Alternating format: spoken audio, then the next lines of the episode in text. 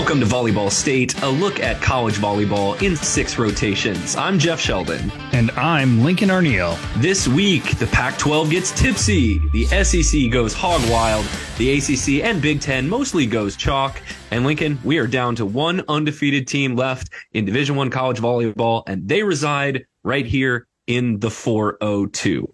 But first, a little podcast business. Hey, you can find us on social media on Twitter at volleyball pod. You can email the show, keep sending in your segment ideas, your volleyball questions, your offers to sponsor the show and make us all filthy rich at volleyballstate at gmail.com. And also we are part of the podcast house media radio podcast empire. You can find all the great podcast house media shows at podcasthousemedia.com. And if you want to get a hold of us individually and hit us up, uh, you can find me on Twitter at by Jeff Sheldon. Lincoln, where can the folks find you and all of the great work that you do covering college volleyball every week? You can find me on Twitter at Lincoln underscore VB. And also you can read all the articles at Huskers Illustrated. I also do quick little video recaps on the Huskers Illustrated channel on YouTube as well and you are a proud voter in the yes. volleyball magazine media poll. When does that come out? When does that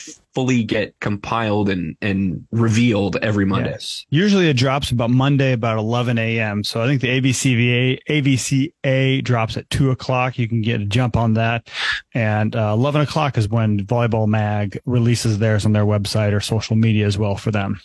Maybe there's a little bit of mystery this week because of some upsets that happened across the country that we're going to talk about here in just a little bit. We're also going to talk about, um, you know, spend plenty of time starting off with uh, Nebraska's two matches this weekend. But man, we have got a lot to get to and a lot of yes. different stuff to get to this week. Lincoln, tell uh, everyone what, what our six rotations are today. Yep. I followed the general format, but I feel like we're going to be back heavy. I know we, we spent a lot of time reviewing Nebraska and their opponents. This week, Nebraska took on Maryland and Rutgers. Fairly uneventful sweeps for there. Uh, so we'll talk about that. Then we'll go around the Big Ten, see what's uh, kind of turmoil is happening and where the conference race stands now. Uh, then we have a special guest in rotation three. Sue Maryott is a senior coordinating producer of remote events for the BTN. We had a great talk with her about what the BTN is doing to promote all of their television empire and kind of what goes into that and her history also working for Nebraska Public Media as well too.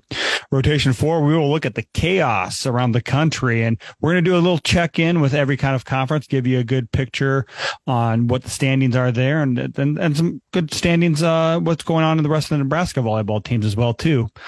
And then we will wrap up, uh, go to rotation five. The NCAA selection committee released their second rankings on Sunday. We'll kind of go through a little, uh, a dive into that. And then we'll wrap up looking ahead to Nebraska's upcoming matches. So, uh, a lot of stuff in there. We'll get through it as quick as possible. It was maybe a little bit lighter on Nebraska content than usual weeks, but we're going to start with Nebraska rotation one. Uh, Nebraska took care of business. They swept Maryland at Rutgers at home. Um, and started the second half of the Big Ten schedule very strong. We'll start Friday night. We'll get into Maryland. The Terrapins came here, and it was just a dominant performance. So, Jeff, what what what was your takeaway from Maryland? Yeah, well, my takeaway for the entire weekend, which which kind of fits um, Maryland as well, is you know this was sort of the exhale weekend. It was the no emergencies, no surprises, um, no letdown uh, is what you were hoping for after the big win over Wisconsin last weekend. Uh, it, it, was absolutely that. Nebraska took care of a pair of teams that you would expect them to sweep. I would have been shocked actually uh, if Nebraska had dropped a set, and they really didn't come that close to doing it. In fact, the closest they came to doing it was uh, against Rutgers on Saturday, and and even then um, there was there was really nothing in doubt. So yeah, Nebraska dominated Maryland, sweeps them on Friday night. In fact, the latest point in any set that Nebraska trailed against Maryland was five to four in game one. So Nebraska pretty much handled Maryland um, start to finish. Huskers dominate all the stats, uh, out hit Maryland 349 to 023. I believe that is the 10th team that Nebraska has held below 100 hitting on the season. The big star on Friday night was Harper Murray, freshman outside hitter, um, doing, you know, kind of what you've come to expect from her, which is remarkable to say about a freshman. Led Nebraska with 16 kills and hit 433. Merritt Beeson, steady as always with 10 kills. Um, the two pin hitters that, uh, Nebraska puts out there and you expect to fill up the stat sheet Lincoln did on Friday night. Yeah. And I would say Harper Murray, the one thing I, take away from her, we talked to her after the game and she said that she came out and really wanted to prove a point. She felt like she kind of left a little bit on the court against Wisconsin. And I mean, even though she was the hero of that fifth set, um, she felt like the first four was very subpar. So she wanted to come out, set a tone, be aggressive. And she really did. I think she swung with a lot of confidence and really kind of proved a point that she she can be the, the, the workhorse to kind of carry this Nebraska offense when they need her to. Yeah, and she did uh, against Maryland on Friday night. Not so much on Saturday against mm. Rutgers, but we'll get into that match here uh, in just a bit. Bergen Reilly also had a really good night against Maryland. Um, not only did she have 34 assists, but a team high 10 digs. So her back row defense, who, which we kind of circled at the start of the season was something that still needed to come along. Uh, seems like it's, uh, it's getting better. Um, so, uh, those three in, um, in double figures. The Huskers, I, I don't have the box score in front of me. That anyone else reached double figures? I know the middles, uh, had a good night, even if they didn't have a high volume night. Andi Jackson had a good night, I believe, against Maryland and the Huskers just kind of control things from start to finish. Yeah, it was that was the thing about these sweeps is so efficient that and Maryland was a little bit higher when you only hit 023 you're giving up a lot of free points which is taking points away from uh, Nebraska's attack that they don't need to score as much too so uh, they really took care of advantage. I mean, Merritt Beeson had 10. Uh, Andi Jackson, like you said, did have, she had eight kills on 11 swings. So just a, a pedestrian 636 night from her. She had four blocks as well. uh, Bekka Allick had four kills on 10 swings. So not a lot of action from the, the middles, but they both had four blocks to kind of mm-hmm. contribute, contribute that way instead of with their, with, uh, on offense with their arms. And then Nebraska gets to mix up the lineup a little bit on Saturday against Rutgers, give a couple more players um, than usual some playing time. This was the get right match for Ali Batenhorst, who who struggled and hit negative against Maryland on Friday. Batenhorst yeah. comes back on Saturday against the Scarlet Knights, uh, leads the Huskers with 13 kills, just one error, a career high 545 she hits, and also added four blocks. So uh, Ali Batenhorst is kind of one of those high ceiling and high or low floor players. She, mm-hmm. she yo-yos back and forth, maybe more than any other player on this Nebraska team. But when she's on, man, she is on. Yeah, and, and another, she made a point to say that she kind of worked with Bergen a little bit, like you said, very uncharacteristic from her. I mean, one of those weird nights against Rutgers, she only had seven swings, which for a left side pin hitter is just I don't know if it's unheard of, but it's just her rotations went through the front row quick and she had had two kills and four errors on those seven swings. So just an out of characteristic night. And I think we're talking had, about on Friday against on Friday night. That was her night. Yeah. On, on Rutgers on Saturday night, she had two kills in the first six rallies. So I think they made it a point to feed her off and get her involved. And I think we, we, the end result was like the stat line you said, very mm-hmm. impressive and shows what she's capable of. But once again, Merritt Beeson to the rescue. 12 kills, hit a toasty 409 against the Scarlet Knights on Saturday. Andi Jackson, once again, a solid night with eight kills and six blocks.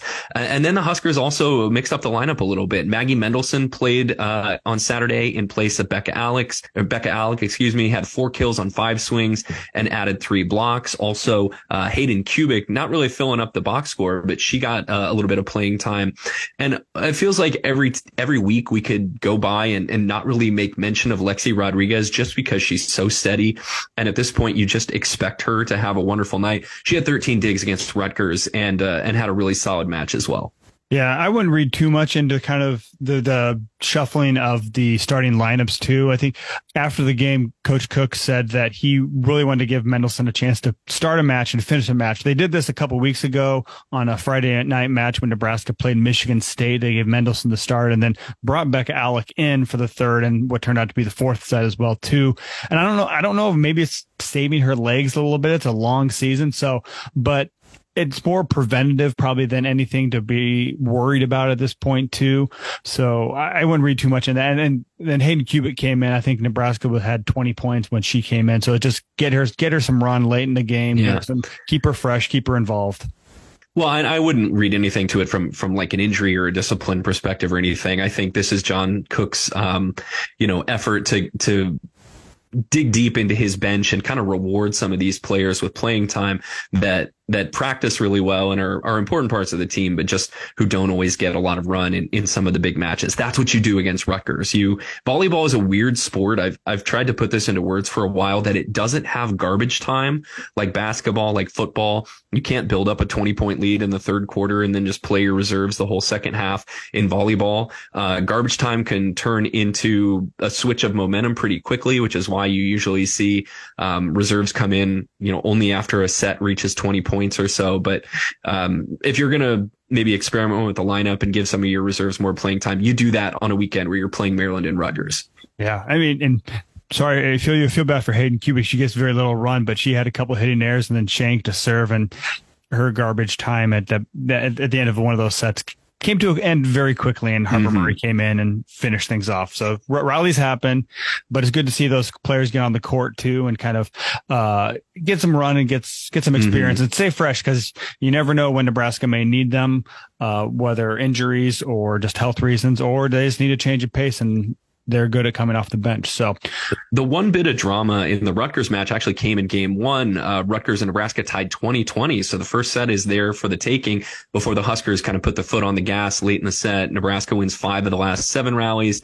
And that ended the drama because Nebraska got out to big leads in games two and three and rolled to the sweep. Um, I noticed that, uh, Bergen Reilly is wearing like a, I don't know. It's is it a sleeve if you're wearing it on your leg? It's a kind of a full length leg dressing on her left leg. Is that? Yeah. Um, I imagine that's not a fashion statement. What exactly no. is that about? Uh, and I think I mean I, this is what Lauren our, our guest Lauren Cook West said. I listened to the radio and per Lauren Cook mm-hmm. West on the Husker Radio Network. She said that it was just again, just kind of precautionary, a little bit, a little bit of a minor injury, but not enough in, of an injury to make her miss any time. So I think they're just kind of managing that.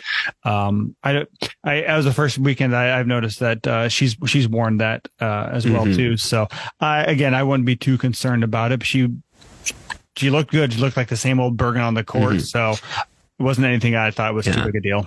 I'm not concern trolling when I say this. You you have a limited number of, I guess, concerns to talk about when a team is 21 and 0. But I mean, if you are looking for reasons to or, or possible concerns about Nebraska, they're playing a lot of freshmen and this has been a long year. All these freshmen got here in January. They went through spring practice. They had the spring match. Then they went to Brazil and played well, like I forget how many matches, six matches in two weeks or and, and they played beach season. They played beach they played, season before all of this too. Right. Uh, and then you know now you're 21 matches into uh, one of the tougher college schedules that any team in the country is going to play. So if you're going to hit that freshman wall, um, your your body's going to maybe start to break down a little bit. Right about now is kind of the time of year it would happen. I, I don't know anything um, about that. I'm not talking about any specific injury that anyone has. It's just this is what you got to start keeping an eye on. And I'm I'm sure John Cook and his staff and Julian Emerson, the training staff, are you know ha- have a finger on the pulse of what's going on exactly. But if you're going to start resting players, um, you know you do it on a weekend like this. And I don't think you're going to do it with Bergen Reilly unless you absolutely have to because you need that setter to make everything work. But you know maybe just something to keep an eye on over the next couple weekends is is how is everyone's health? We know that Lindsay Krause uh, is probably going to be out for at least another couple of weeks. Um, and in Nebraska, this you know this is a charmed season they're having right now. They can't have any injuries sort of drag them back to the pack. Yeah, I think I even had a person on Twitter wanted to see Kennedy Orr set a give a chance to set an offense for a while too. But I think that with setter that that the quarterback. You want them to stay in there, keep the flow, mm-hmm. keep everything in rhythm. With hitters, you can mix and match a little bit too because uh, they're a little more interchangeable. So it's, I, I, mean, like you said, it's not anything to be concerned about, but it's something to stick a pin in, see how this mm-hmm. weekend goes, and uh, this this was the weekend to do it. So. I want to get to your last question that you have here in the notes, and unless you had something else you wanted to get to first. No, I was going to say you mentioned you mentioned the lead in that uh, uh, Nebraska is the only undefeated team left after this weekend too. Nebraska improved to 21 and 0, which is their uh, best start since the 06 season. Mm-hmm. Uh, so the 06 season, let's see that they, yeah, they lost to Colorado, which I feel like happened a couple times back then yeah. where they would have a great season, then go out to Boulder and lose in five. And that was the 06 team that uh, everyone thought was going to repeat as national champions and got stunned in the regional final against Cal. But, um, Nebraska's 21 and 0. Yeah, that team that, that team started 23 and 0, so they got a couple more matches to go to catch that. Mm-hmm. So they And are then- the they are the only undefeated team left because this weekend the sadness to spread. The Bulldogs of Citadel lost to Western Carolina in five sets. So it was uh, it was sorry to see. I was kind of following that happened the same time as uh, Nebraska was playing Rutgers. So the the magic run of Citadel. If you talk to Lee stop. Feinswog tomorrow, um, cause I know you two are tight, like give him my condolences. Cause I know he was, he probably had the Citadel in the top five of his poll or something. He was so on the Citadel's bandwagon, but now Nebraska, the last unbeaten team in the country at 21 and 0. Um, I, I've read this a couple places. I think I've heard this on some radio segments, people asking, does Nebraska need to lose a match just to release some kind of pressure? Um, I think losing a match in almost every case is not as preferable as winning a match. So I don't think you, I, I don't know that you carry it like a weight around you. Um, I don't, I'm not sure that that's what John Cook wants to do. This is a program that has always embraced expectations. This is the only program I have ever heard in any sport that openly talks about winning the national championship on the first day of the preseason and said, we want to embrace these expectations. So, Yeah. you know, I don't, I, I don't know. I think losing a match, um, is, is not going to teach you as much as, you know, persevering and winning matches. But hey, this is just one dude's opinion. Um, what do you think? Yeah, I I also don't think it's a big deal. I mean, I think when you're undefeated, you garner a lot of attention and people want to be the team that knocks you off. That's Nebraska anyway, regardless of what their record is. They're getting every team's best shot. So Mhm. it doesn't really matter whether they're undefeated or have one or two losses.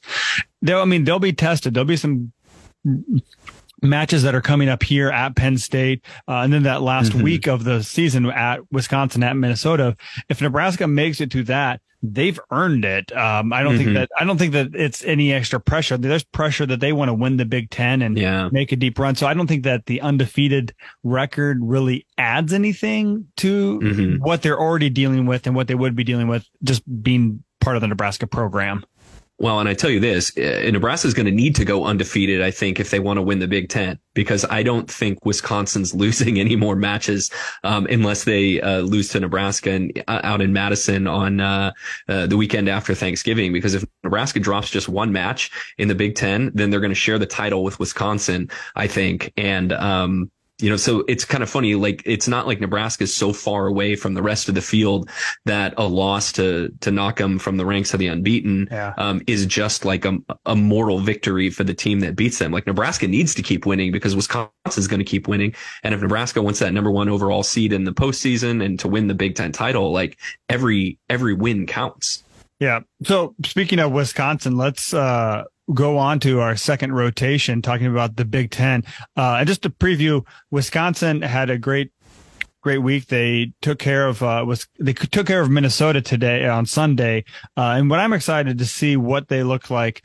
Uh, there's numbers they played on Big Fox today. So the Fox had a single NFL broadcast window, and then uh, Minnesota and Wisconsin played after that. Some of that one of those games that was on the early one was uh, Green Bay Packers versus the Vikings.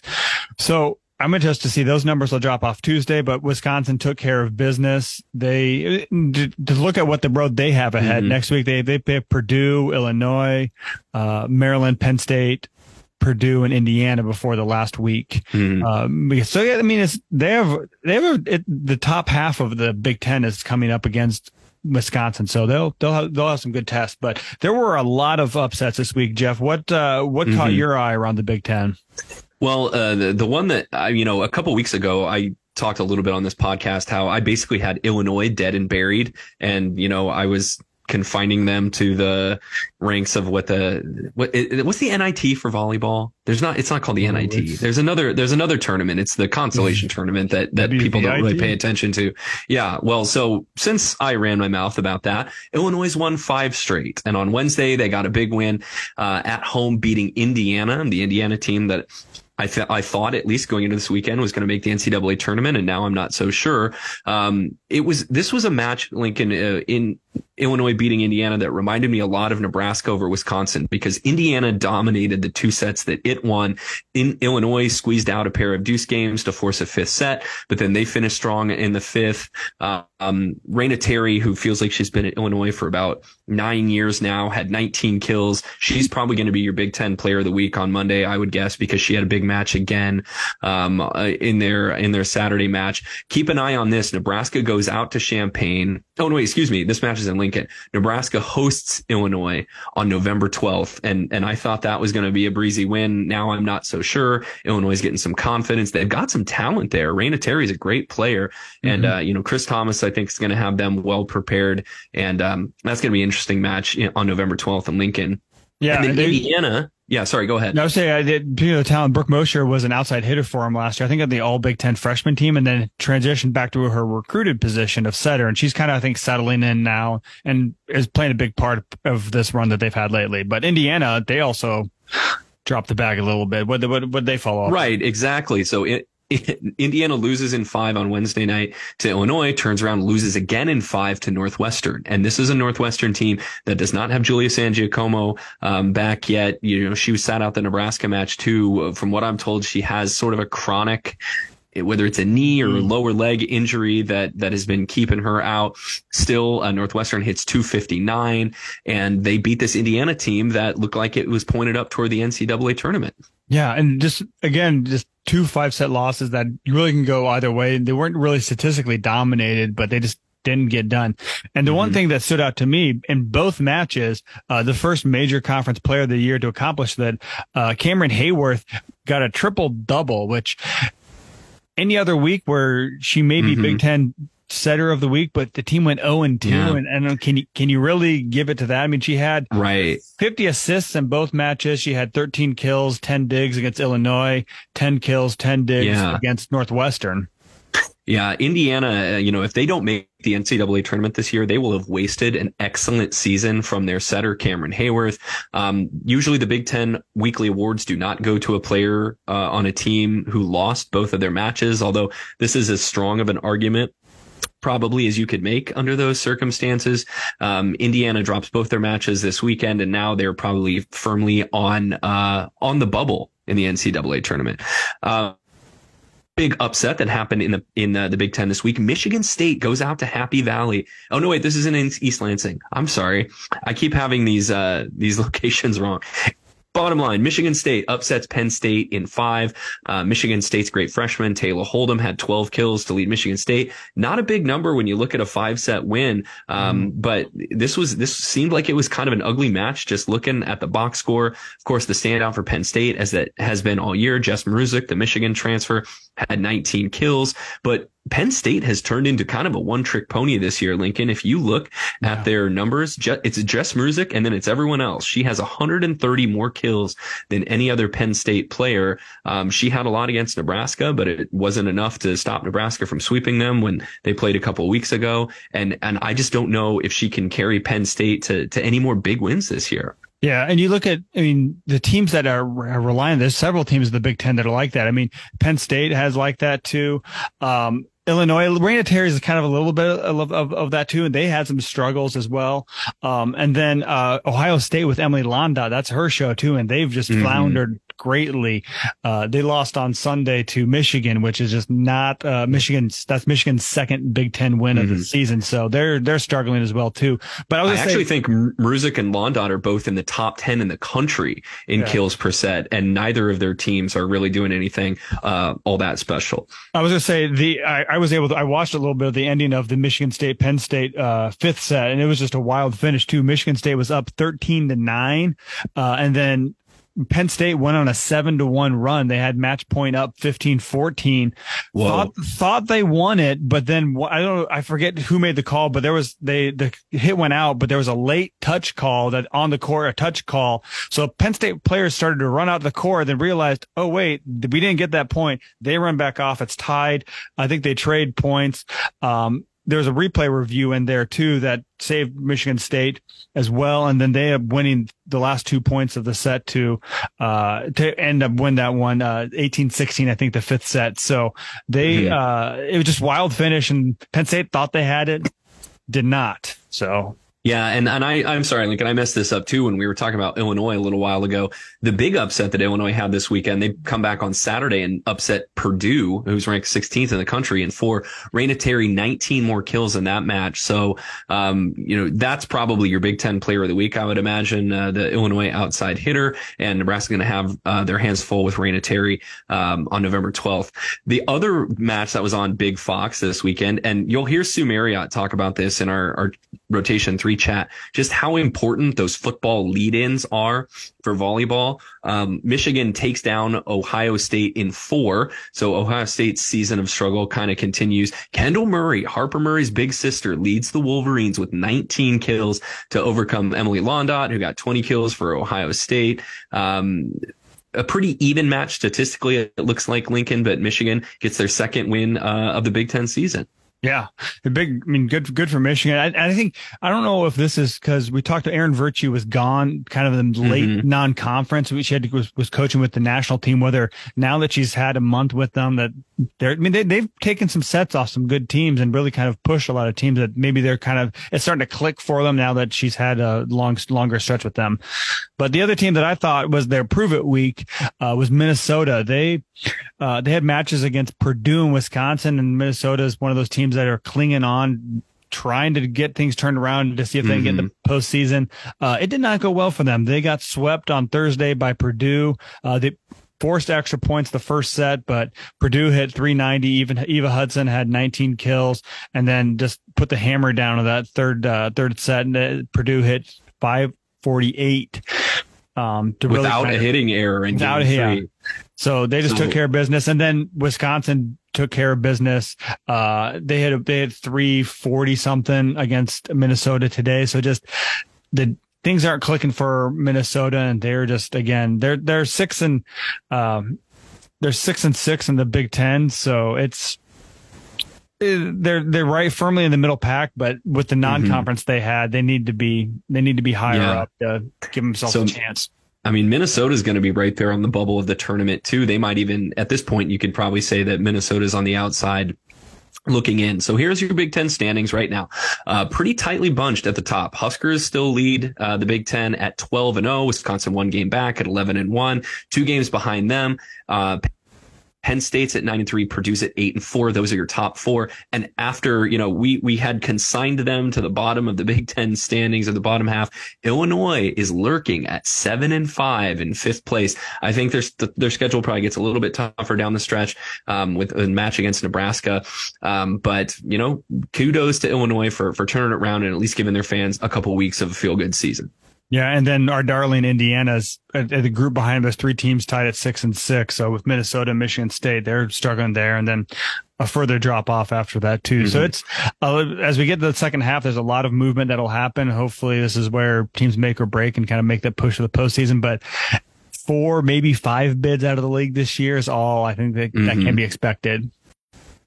So we, we talked a little bit ago about a couple of matches um, happening on on Big Fox, Fox over the air broadcast television, uh, right after the NFL games. Um, on Sunday. That is probably going to break the record just by the virtue of having a football lead in and placing it on over the air uh, TV that's just more accessible to more people. That's probably going to break the regular season television record. We'll get those numbers, I would imagine, on Monday. Tuesday. But just the Tuesday, then Tuesday is drop. I, we have had so much discussion this year about the growth of the sport, what the sport is as a television product. We have attendance records falling all over the place. And so we thought it would be interesting to speak with someone in the television business about how television continues to grow around the sport of volleyball, how volleyball broadcasts continue to evolve and kind of what's next for volleyball and the medium of television. And so we got a great insight from Sue Maryott, the pride of Walthill, Nebraska up in Northeast Nebraska, who spent uh, the early part of her career working for NET or now known as Nebraska Public Media, an early hand in growing the sport statewide in Nebraska before going to work for BTN. And now she continues to shape BTN's television coverage as a coordinating producer of remote events. So here is our rotation three chat with Sue Maryott of Big Ten Network. And we move on to rotation three with our special guest this week. We are here talking with Sue Maryott, who is a senior coordinating producer of remote events with BTN. Sue, uh, glad you could join us and uh, thanks for being here today. Thanks, Lincoln. Thanks, Jeff. Good to talk to you guys. John Cook kind of mentioned that you're very instrumental in the growth of volleyball at BTN too. So uh, you work with a lot of sports. I mean, does volleyball have a special place in your heart, and kind of how did that come to be? Uh, well, first of all, I need to send John a fruit basket because uh, it, it, there's a lot of people involved in the success of volleyball and and both at NET and at BTN. For me, yeah, it started at NET. I, I worked there for 20 years. Um, I started in 1995 on the camera crew, um, shooting Terry Pettit's games uh, at the Coliseum, and uh, within a year or so, was moving into uh, other roles within NET and climbed into producing. Yeah, volleyball absolutely holds a special place in my heart because of those days at NET and, um, you know, just how many games we covered there and, and how important it was to the state. And, uh, you know, I myself learned a lot about the sport from John and, and from the other coaches there. And so, yeah, it's, I think I also got to see what was possible and I saw the interest in the state of Nebraska and I knew this was something special. And so, yeah, when I got the opportunity at BTN, you know, my hope was that I could kind of carry that over into the national network and show that, hey, this, the sports has an audience. Sue, I, from what I can tell, there were only a couple places in the country that were even broadcasting volleyball back in the 1990s. NET was certainly one of them. Maybe out in Hawaii, they were doing uh, local matches as well. If you started in the mid 90s, were you doing camera crew for like that 96 match against Penn State in the, in the NCAA regionals? You got Bill Dolman on the call. Like that's the very first Nebraska volleyball broadcast that might even be available out there still up on YouTube yeah, it's funny. I I did work with Bill, and yeah, that uh, that that was the other interesting thing about NET is that um, when the national networks came in, we had the opportunity to freelance and you know kind of expand, I guess, our careers a little bit, and you know we learned a lot, and I think brought that back to those NET broadcasts obviously the technology that is available and the, the video quality and everything is way different now than it was in the late 1980s or early 90s. But are the ways that volleyball is broadcast and you set up a broadcast all that different now than the ways that they were first set up kind of back in the 80s and 90s? Or what have some of the big evolutions been in, in how you produce this sport and you show it to people at home? It's, it's an interesting question because really, as far as the camera angles and things like that, not a whole lot has changed. It's been a big debate though about the camera angles because I think coaches and people who really understand the sport would argue that it should be shot from the end zone so that you can kind of see the formation, see the defensive gaps, see these other things. Uh, I, am not one of those people. I hate it. I hate the inline view. It's it's it's a highly highly debated topic, and but I will tell you, and and this sort of it's it's this ties into really part of how I came to come or came to get the job at BTN. I was in 20, 2015, summer of 2015. I was in Omaha for an AVCA broadcast symposium that they mm-hmm. had. And they were pulling together all of these networks to talk about how should we broadcast volleyball.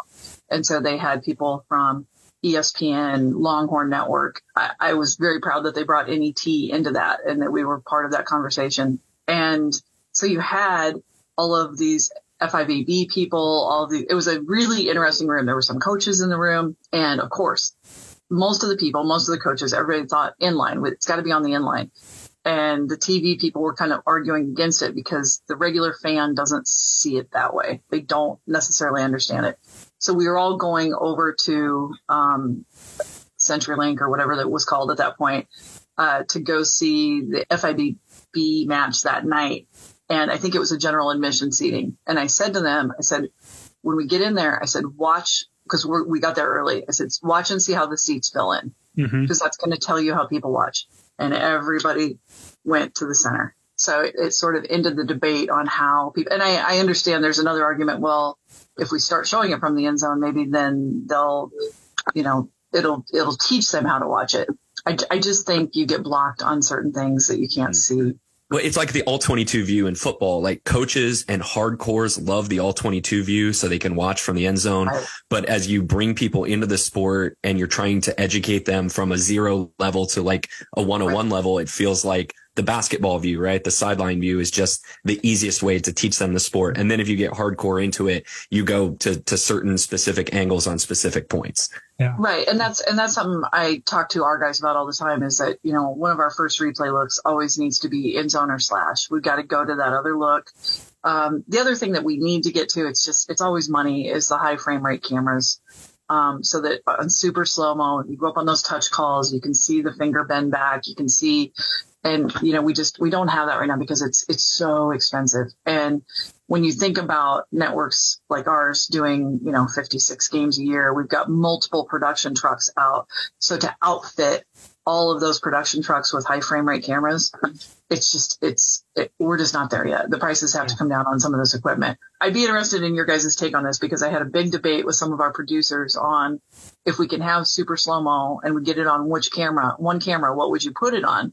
Mm. And, and while I think the handheld is sexy and you get some great looks off of that, for me, I said it's got to be in zone or slash so we can see those touch calls and we can try to minimize the time on these challenges. Cause I yeah. think if anything's killing volleyball, it's these long challenges and we've got to get the time down on those.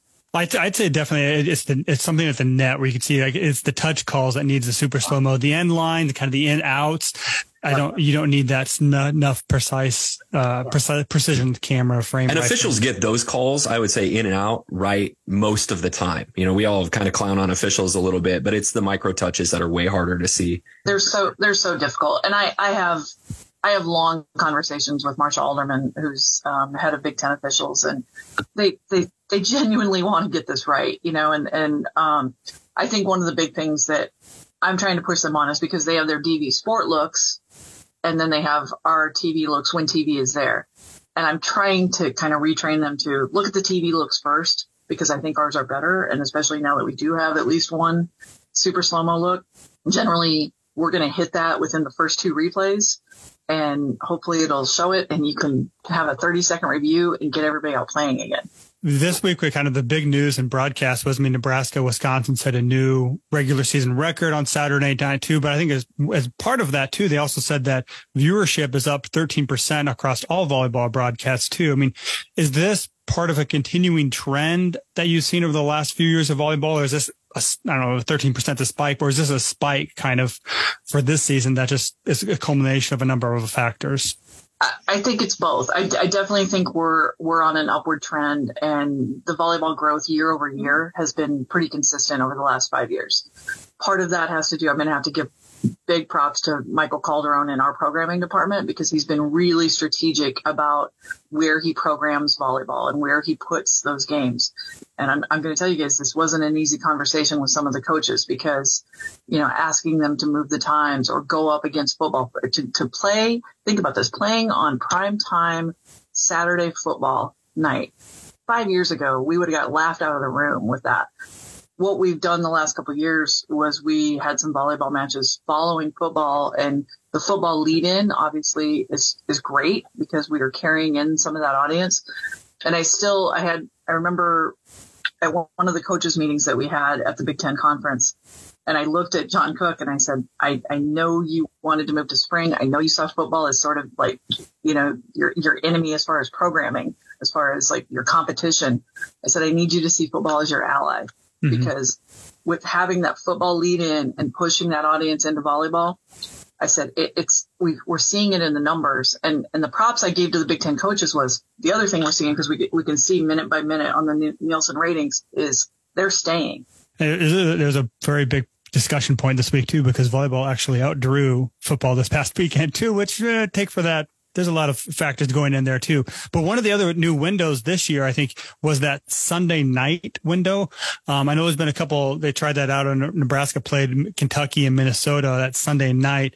There's a lot of more potential, do you think, on that Sunday, whether it's an evening or afternoon window? Yeah, I, I think personally, I think the evening window might be better for us. I, I don't, I think Sunday afternoons are tough. I feel like people are, are still kind of in their weekend trying to get their stuff done and errands and whatever. So yeah, the diehard fans for those teams are going to, are going to tune in, but catching those new fans. I don't know that we're going to get them. That's my personal opinion. And again, you know, I, I sort of defer to Michael on this because he's really the mastermind on this programming stuff and he looks at so many different things as he's as he's doing these schedules but but it's been it's been a good window. Um and and anytime you make a change it's hard. You got to mm-hmm. convince the coaches because we're all creatures of habit right? You know so mm-hmm. so they're used to their normal spot and and when that gets shook up but it's a pretty easy sell when these numbers are coming in to say guys you know this is working. Guys and gals this is working. What I hope everyone considers if we're going to talk about more Sunday night windows is that that's usually when Lincoln and I record this show. And so that really screws us. we're going to be ending up editing this show at midnight if, uh, if we're playing lots of Sunday night matches. You know, but, I'm going to, I'm going to talk to Tony Petit this afternoon and just let him know it's not going to work then. Yeah. It's like Jeff says conflict. like 5 p.m. start max. Cause I got to put kids to bed. I got to edit this show. Um, but seriously, you know, as, as viewership continues to grow for this sport and, and we, we all assume that it will, it's really, it's a TV friendly sport how do broadcast, how do you think broadcasts are going to evolve?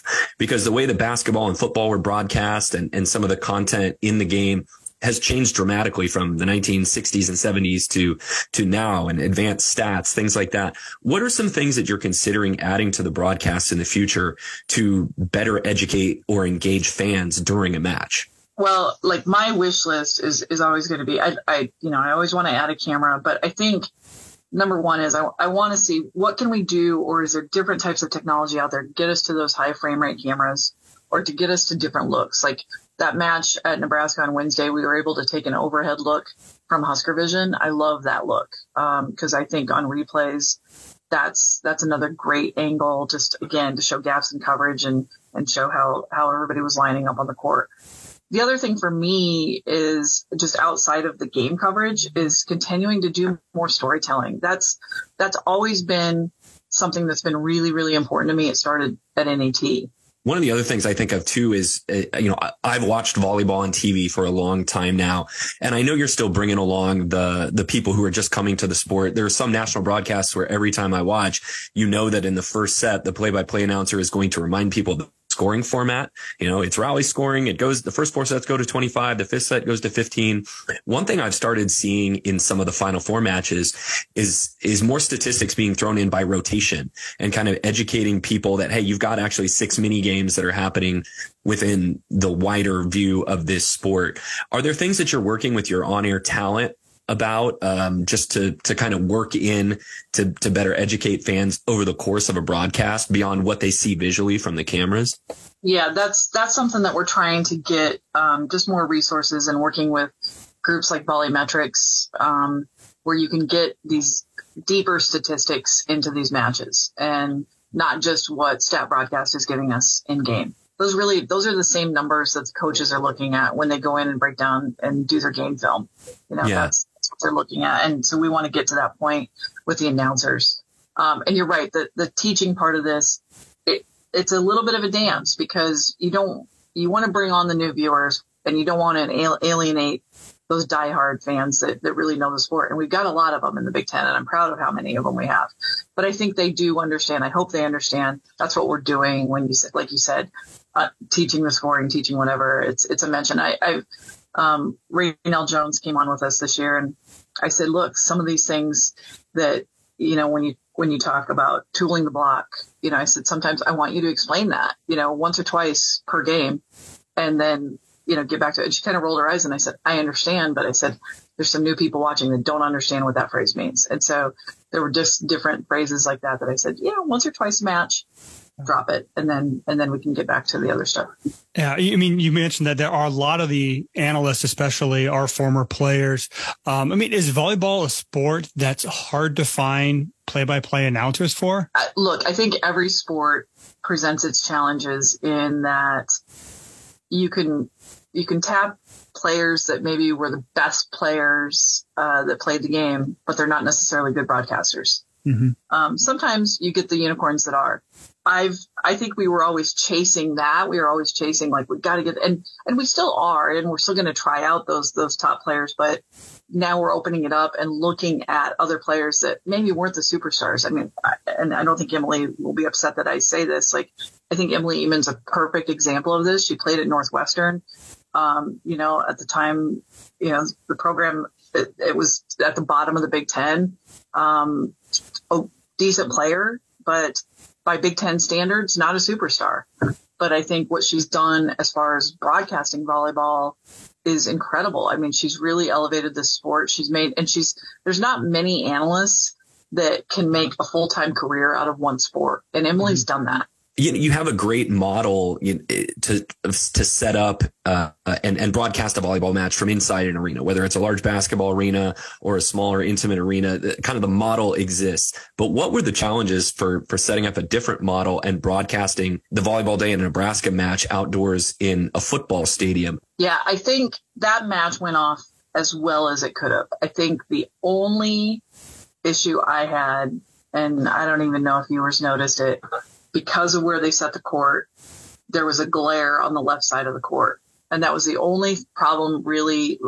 You know, the setup wise, we've obviously been in Memorial Stadium. We had to work with the folks at, at Nebraska Athletics very, very early on um, to get our camera positions blocked out because, you know, once they opened up those tickets, there was no going back.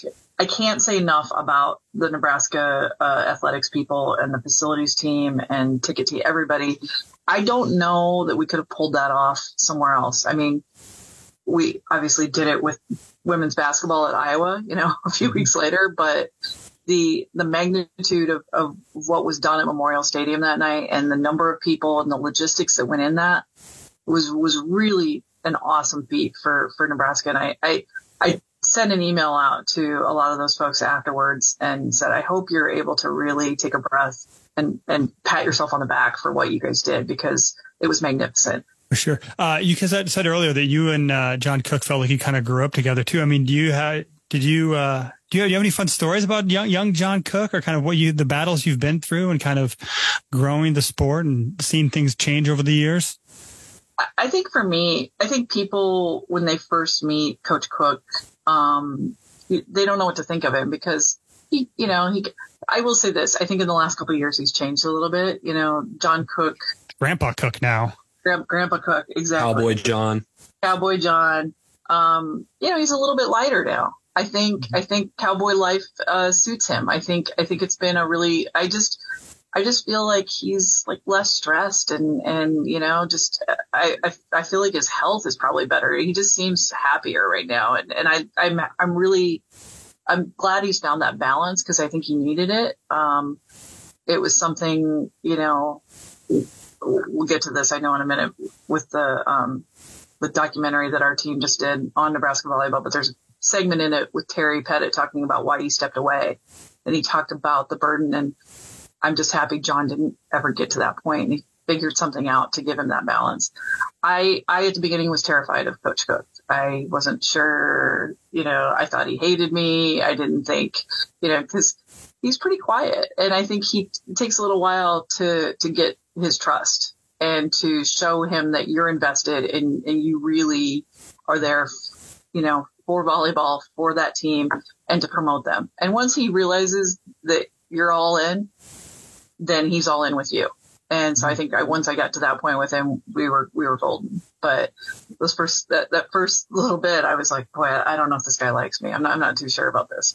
Oh, for sure. Yeah, I think that's same from the media side too. He he makes you prove yourself and uh, know that you uh, show that you know what you're talking about and kind of build that up too. But uh, you you mentioned kind of the storytelling and you hinted at this feature. I believe this is airing um, on Friday November 3rd, big production coming out with the kind of a documentary about the bigger picture of Nebraska volleyball. I also hear you have some really great interview uh, subjects in there too. I mean, uh, just outstanding media perspective provided in that documentary. So what, what is kind of the impetus behind that and what sell us on this program? Not that Nebraska fans need to be sold on it, but why should they watch this? Well, Nebraska fans should just be really happy with what they've built um, with with this Nebraska volleyball program because while certainly Terry Pettit and John Cook had an enormous hand in this, the fan base is sort of, you know, the third tent pole, um, as far as this program. And so I think they need to watch it for that reason. But I think, I think for non-Nebraska fans, I think they need to watch it to understand, because I think everybody's scratching their head looking at this Nebraska program and going, how did they get 93,000 people to come to a volleyball match that, you know, was frankly a eh match, you know, mm-hmm. in in 90 degree weather You know, how did they how did they make that happen? And I think a big part of what this documentary does is is it explains why Nebraska has got this huge fan base and how this this fan base was built over decades, you know, over many many years. And this wasn't just a light switch moment of, oh, okay, Husker volley Husker volleyball has been good for a long time.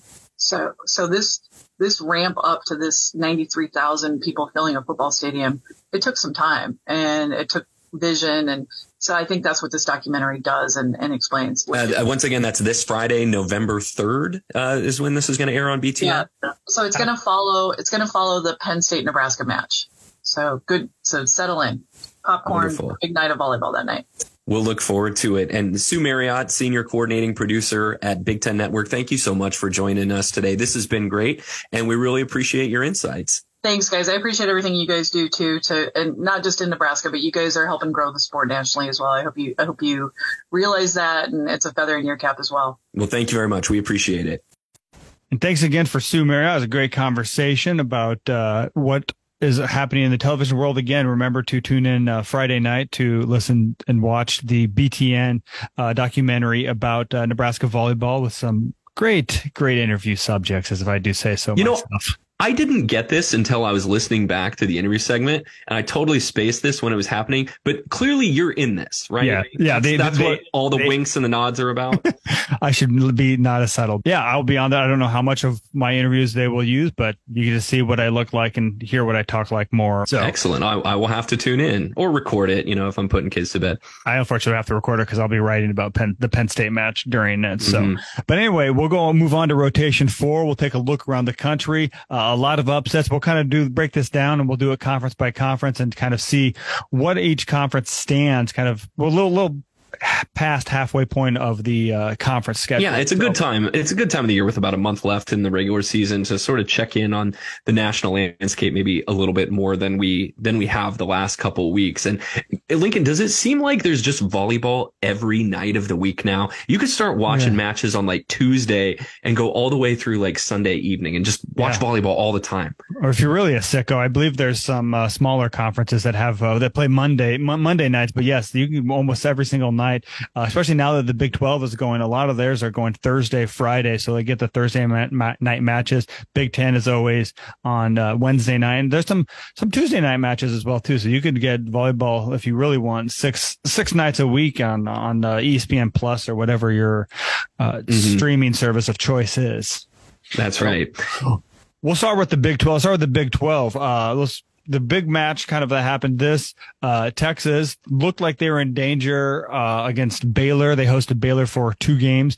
On thursday night they baylor took the first two but texas did Texas and did a reverse sweep, protected that home court. They haven't lost there, and I don't know if it's been a decade, but they haven't lost in Austin in a long, long time.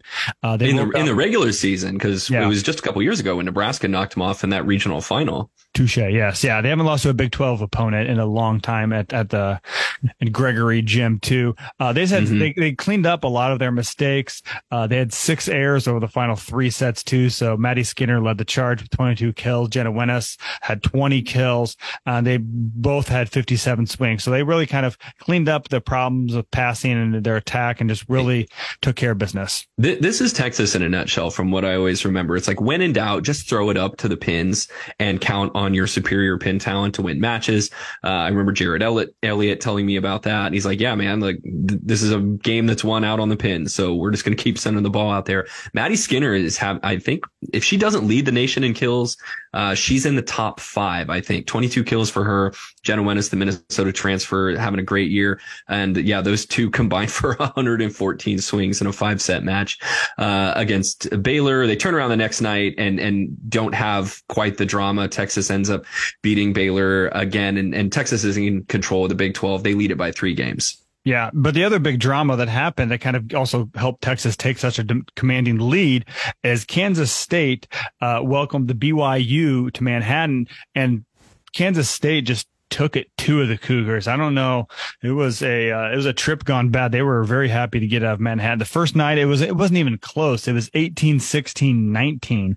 So uh, mm-hmm. Kansas State was never in trouble. Uh, it was their first home win in th- that brand new arena that I, I, got to go visit earlier. Uh, but it was their first win in any arena in Manhattan uh, in 20 years since they beat Nebraska in 2003. Over a top 10 team. Yeah. Top 10 team. Yeah. Thank you. Yeah.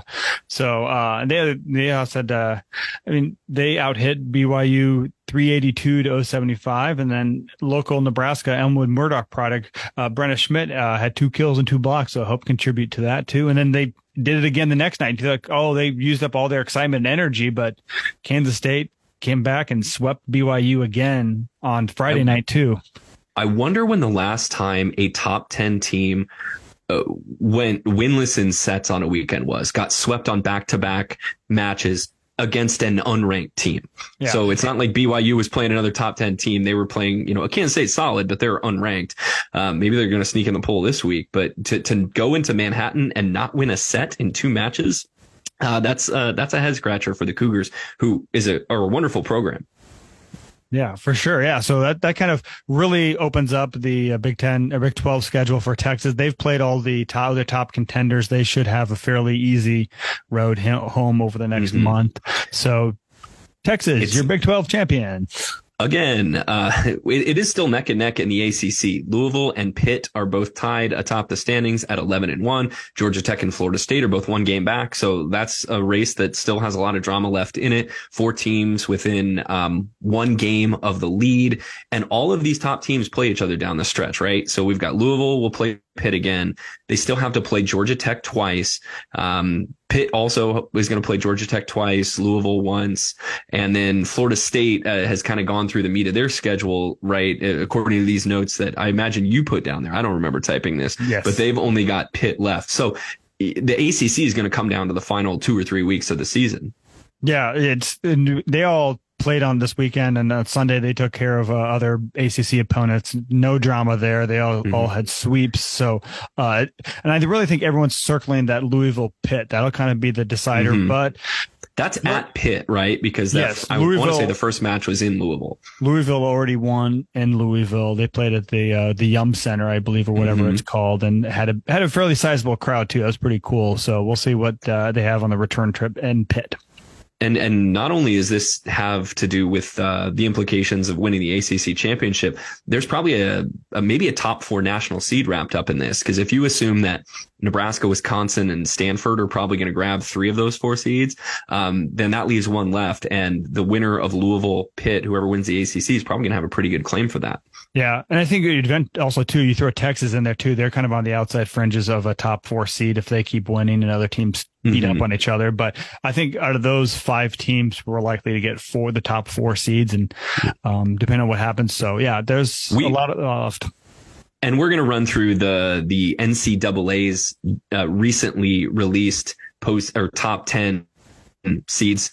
Um, is that what they call it, or they just call it top 10 regular season ranking? We've got so many rankings yeah. out there. But the ones that came out on Sunday afternoon and were basically obsolete about 20 minutes later, we're still going to go through them um, sure. because they're going to hold for at least a couple weeks. We look down at the SEC this is a fun conference as well. Both Arkansas and Kentucky are nine and one, um, and atop the SEC standings. Kentucky, you know, we saw them roll into Lincoln and, and get trounced pretty good. Kentucky, uh, they Nebraska one and four, but but you know they controlled that match. Kentucky was two and six in non-conference play going into the start of SEC play. They've turned it around. They're nine and one in the league. They could still win the SEC because Florida's having a down year, but you know it's it's Arkansas and it's Kentucky right now. Yeah, and Tennessee is nine and two, so they're a half game back of Kentucky. They they do the SEC schedule is weird too. Well, they will have some teams that only have one match weeks. I think believe Kentucky only played one match this past week, uh, so there's a little bit unbalanced where most conferences play two matches, but the SEC only plays one. So Arkansas ten and one,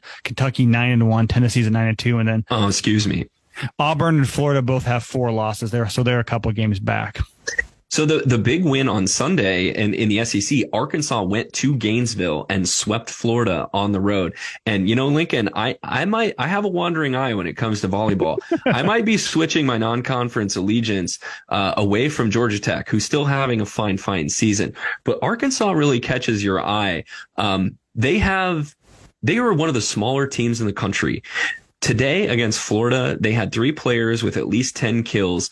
None of those three players are even six foot tall. Their outside hitters go like five nine and five eleven. It's kind of a throwback old school volleyball team where, you know, your outsides had to play six rotations. And so maybe they weren't that tall, but this is, this is not a team of giants down there in Fayetteville. Um, they are a small team. They're an aggressive team. They sweep Florida in Gainesville. And right now they're neck and neck with Kentucky for the SEC championship. Yeah, they I mean they have three losses. Two of them came to Wisconsin early in the season. They lost to Kentucky, their only conference mm-hmm. loss too, and and they and they pushed Wisconsin to five too. Yeah, they and they were up thirteen to twelve on that fifth set before Wisconsin scored the last three points to win it. I, I that was the same night as volleyball uh, night in America. I was up in the I remember volleyball night in Nebraska, mm-hmm. uh, but I was up in the football press box writing my story, and I had that up on the iPad. Like, oh, is this gonna just how how much will Nebraska fans be celebrating if Wisconsin loses? But uh, the, the mm-hmm. Badgers pulled it pulled that one out. But the Hogs gave him uh, gave him a chance, gave him a push.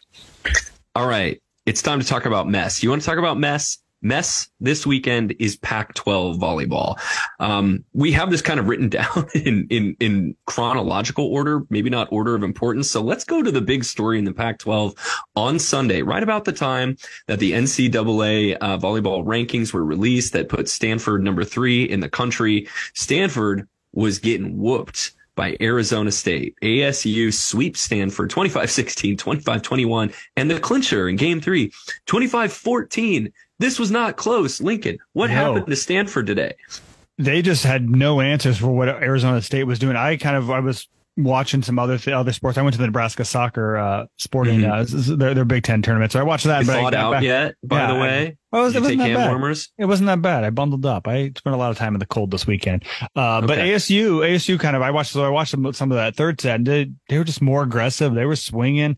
Uh, the Sun Devils hit 311 against Stanford and uh, Stanford hit a season low 194. So it just mm-hmm. things were just out of sync. They just, I don't know if they didn't have the same fire or just were just kind of demoralized by what Arizona State was doing against. I mean, Caitie Baird had led them with 12 mm-hmm. kills and, uh, and Arizona State just only had nine hitting errors against against the Stanford team that's one of the best blocking teams in the country. Yeah. To, to go through three sets with just nine hitting errors is remarkable for Arizona State. So that's a huge win for them. Yeah. Marta Levinska led the way with a double double, 17 kills, 12 digs. And, um, you know, Stanford still has a cushion. They still have a two game lead in the Pac 12, but whatever aura of invincibility Stanford might have had in the Pac 12 has now been punctured by the Sun Devils. Uh, another big upset um, on Sunday afternoon. Oregon State knocks off number six Washington State, who has had a rough couple weeks, it seems like. First they lose to Oregon, and then they lose to Oregon State 15-13 in the fifth. The Beavers hit 225. They get 18 kills from Peyton Seuss. Is that, I don't know if that's how you say that. S U E S S. If it's like the doctor, I would assume that it's correct. And, um, yeah, rough weekend for, for the Cougars. They lose to Washington or they lose to Oregon on Friday night, I believe, and then turn around and lose to uh, Oregon State on Sunday. Yeah, it's rough between them and BYU. Just not a good weekend for Cougars at all. I, I watched the uh, the end of that Oregon Washington State match. Washington State had beaten Oregon in four earlier in the year. Oregon turns the tables on them. Both teams won on the other team's home court, and it looked like Washington State was going to fourth a fifth set. They actually led game four 23-20 before Oregon went on a 5-0 run to end the match and and steal it in four. So um, Oregon's right there with Washington State. Stanford still has a two game lead in the Pac-12 um, and is probably going to win the last Pac-12 title. Well, and also Arizona, Arizona State and Oregon are actually the two teams that are tied for uh, second place with three losses. Stanford just has one, and then Washington State has four conference losses now uh, in in the Pac-12 too. So a lot of uh, a, a, lot of discombobulation, but it probably is going to mm-hmm. be Stanford in the, at the end of the, the day. So uh, we got some other smaller conferences where we won't go that deep into them, but just want to make some note of some other teams that get some get postseason teams. Uh, the American Conference, a couple teams that Nebraska is very familiar with. SMU, who uh, Nebraska beat in the uh, one of the first couple opening weekends, uh, they lead the league in the American. They're twelve and one, so they've made their way, kind of had their way through conference. Uh, one and a half games back, Wichita State, who Nebraska played in their spring exhibition, they're ten and two. Uh, they've already played, so they split the season series. That's SMU's lone conference loss is to Wichita State. So, um, couple teams. I mean, that's helping Nebraska's mm-hmm. RP, RPI with that SMU win, and uh, SMU continues to do well in their conference. In the Big East, Marquette is 11 and 1. They have beaten Creighton uh, already in a pivotal match. Those teams will play again, but Creighton and St. John's are tied for second uh, in the Big East. So that conference is still to be decided. Yeah. Uh, you want to add something on that? Well, say St. John's uh, beat Marquette. They gave Marquette their only win, and St. John's also beat Creighton. So they're kind of an upstart team. I'm really surprised by what the uh, what the Red Storm has been able to do. Yeah, volleyball has found its way to Queens. Can you believe yeah. that? In the Big West, UC Santa Barbara, uh, in the rankings for the first time since 2005. This used to be a power program. Uh, they lost its first match, um, lost in, in five to, uh, UC, or, or, excuse me, lost to UC Irvine, who's only seven and 15 on the year. So the Anteaters get a scalp with, UC uh, Santa Barbara, but Santa Barbara still leads the Big West. They're a game up on, uh, Long Beach State, coached by former Husker assistant Tyler Hildebrand and perennial power Hawaii. So that's another, um, conference match that's going to come right down to the wire. Yeah, and they and long Santa Barbara still plays both those teams coming up in their conference too. So uh, that's kind of a look around the nation, some other conferences. But uh, we want to hit at some other teams in Nebraska that are doing well too. You mentioned uh, Creighton; they're they're they're sitting well in the Big East, so uh, they host that that big showdown with Marquette's coming up too. So they're one of uh, we, we said there's six teams that could win conference. There are six teams in the state of Nebraska when we go We'll go through them all here in a second, but Division One, Division Two, NAIA that could win their conference championships in the last month here. Um, Creighton has swept seven in a row, so congrats to them. They put it back together. Norah Sis is back, um, came back last week, so they're in her second weekend with her, and and they're on Sunday, November 5th is going to be when uh, Creighton hosts Marquette. So this coming weekend, UNO is tied for first in the Summit League. They are nine and three. They did lose on Saturday to North Dakota State, but they play Denver, who they're tied uh, atop the Summit League with next week. Um, you look down at Division two, number one Wayne State continues to be on a roll. They're undefeated, 14 and 0 in their conference play, the Northern Sun Intercollegiate uh, Conference. They have a big match coming up on Tuesday. They're going to host number six Southwest Minnesota State. So good luck to Scott Kneifel and the Wayne State Wildcats. Um, just down the road, UNK is tied for second in their conference, the MIAA. They're 13 and three, a game behind Central Missouri, and they'll have a chance to, um, to climb up in the standings because they play Central Missouri to end the regular season on November 11th. And lest you think that we're going to go through this whole spiel without talking about the NAIA Concordia, which used to be uh, number one earlier in the season in NAIA before they dropped a couple matches. Um, they're still tied for first in the GPAC standings, the Great Plains Athletic Conference. The regular season for them actually ends this week, and then they'll play in a conference tournament. So yeah. that's six Nebraska teams that could conceivably win their conference uh, championships this season. Uh, some good roundup there across the nation. Uh, where we teased this a little bit earlier, we're going to move on to rotation five, talk about the NCAA selection committees, uh, released their second one. Uh, they released their first one about a month ago in September. Uh, those were rendered pretty irrelevant. They had, I think they had dead Minnesota number 10 in that, in that first one. So, uh, but this is, this is basically like the, the, the, the football playoff committee releasing their rankings every yeah. once in a while. Cause for all intents and purposes, what they're doing when they release these top 10 teams are like, these are the top 10 seeds if we were seeding the tournament today, right? Yeah. Yes, correct. Yeah. So we'll run through there very quickly and kind of dive in some notes. So number, again, no surprise, Nebraska's number one, 21 and 0. Stanford number two, uh, at 18 and 2 ahead of, uh, Wisconsin, even though Stanford in most of the voting polls, uh, is number is, is flipped away around. So number three is Wisconsin. Four is Louisville. Five is Washington State. Six is Oregon. Seven is Texas. Pittsburgh, Arkansas, and Tennessee all around. So teams we've all talked about, you're familiar with. Mm-hmm. Uh, the one note that I kind of make, so if these, if the season ended today, which it doesn't, and going off of these standings, Nebraska would host a regional and Pittsburgh and Arkansas and whomever the 16 seed would be, would be the four teams that would be slotted to come to Lincoln, Nebraska for those mm-hmm. regionals. You know, uh, one thing I, I, heard on a different show this week, if you looked at the RPI and you could kind of start taking a guess at who that 16 seed might be, if they win the Big East, it could be Creighton. And Creighton and Nebraska have never met in the postseason in the NCAA tournament. And how interesting would that be if Creighton gets to host maybe that opening round regional, they make it to the Sweet 16, they get to come to Lincoln with, you know, Pittsburgh and Arkansas, a couple SEC teams. That's super interesting. That those yeah. stories all just kind of write themselves. I'll be surprised unless Creighton loses. I think that Creighton's going to keep rising up. I have them kind of as a lower double digit seed. Like I think I have them ranked 12th, but I don't seed the tournament. Mm-hmm. So I think that Creighton, I mean, that, that would be fun. Great storyline. Sometimes I feel like the NCAA leans into some of those storylines. So, mm-hmm. um, and two of those top five teams, Stanford and Washington State, both lost this afternoon right after the rankings came out. So if you're wondering what Stanford's doing, ranked number two, um, those rankings came out like 15 minutes before the end of the of the Stanford Arizona State match. Any yeah. of this stuff surprise you at all? I think I'm no. kind of surprised to see so many SEC teams, um, yeah. both Arkansas and Tennessee in the top 10.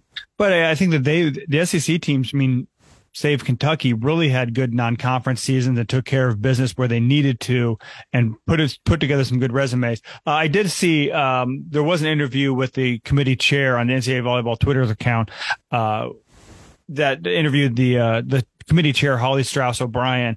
Um, and the one, the one thing that they, I mean, they said the hardest conversation they had was Stanford and Wisconsin. Really, they should have just waited a couple more hours and it would have been a lot easier. But they put Stanford above. But they Wisconsin. had to fit a TV window. yeah, they had they did they did it in between uh, one of the matches on ESPN. But they gave Stanford the nod because Stanford has 12 wins against 50 uh, teams in the top 50 of the RPI, and Wisconsin only has eight. So uh, that was the rationale and what kind of was the tiebreaker between their two. Um, and they, I think they valued they valued wins, good wins more so than losses too. So uh, they really like their resume, and I think that's why Nebraska is going to be hard to be knocked out of that top four because Nebraska has a great resume no matter what happens the rest of the uh, final month of the season. Um, but yeah, we should so, we should get Holly Strauss O'Brien on the show. Uh, I wonder if she would do it if she's you know can do interviews with people other than NCAA.com. We'd love to have someone on to talk about uh, how the postseeding seedings fell where they did after the the brackets come out. We'll see how much pull we have. But uh, the other thing she said that Texas leads leads the country in a lot of the metrics, strength of schedule. Um, statistically, they are up there too, but they don't have any top RPI wins. That's where the Big 12 kind of hurts them a little bit. And they didn't, they had a couple good non-conference matches, but they lost several of those. So that's what hurt why Texas is all the way down at number seven. Uh, same thing for Pitt. Pitt has a great record, um, but just do, don't have any top tier wins. So um, that's mm-hmm. kind of what her explanation was too. Uh, but again, this was rendered useless in 30 minutes or less. And mm-hmm. a lot of things are going to change, but it, it is kind of good to hear from them and see what they value and where things stack up and what kind of, what teams have work left to do over the final month. Do you know, are they releasing these again um, before the end of the regular season? This isn't something I they're going to do weekly, is it? Otherwise, we're just it. like keeping our eye on Rich Kern rankings and Pablo and, and RPI and arguing yeah. over who should be better, who should be seated higher. Yeah, I, I doubt they do because there's only a month left. I mean, we'll hear from them uh, on November 26th, I, th- I believe it is. Uh, so less than a month away from actually doing that. So, uh, since this is kind of our wild card rotation, I'll just throw this out there real quick because it's breaking news on Sunday night. So hopefully everyone knows this by Monday morning. But Abigail Mullen, one of the top recruits left out there for the 2025 cycle, she committed to USC on Sunday night, uh, with a lot of, lot of layers to this one. One, her sister is a freshman setter at UCLA. So you got the USC UCLA rivalry. They'll play each other as members of the Big Ten, as I'm sure everyone imagined that they would. Um, Famous also, Big Ten rivalry rivalry, USC yes. and UCLA. And her club teammate, Reese Messer, also from the Kansas City metro area, is the number two set, number two player, according to PrepVolleyball.com, also committed to USC. So they're just loading up there. Uh, and she's also, Abigail Mullen, uh, is also club teammates with the Nebraska 2024 commit Skylar Pierce. So just a lot of layers. Uh, Nebraska was in early conversations, but I don't think that things got very far. I think other teams that were in the running were Stanford and I've heard Minnesota as well too, but USC big winner in the recruiting trail. So some late news for you on the, that, but we will close this up by going to rotation six preview of the week ahead. That's right. Huskers have the rematch on Friday night at Penn State, 7:30 on Big Ten Network. Uh, Huskers are also going to play Rutgers next weekend at noon on BTN plus. Um, of course, let's let's focus on the the Nittany Lions here. Nebraska is looking for the season sweep of Penn State.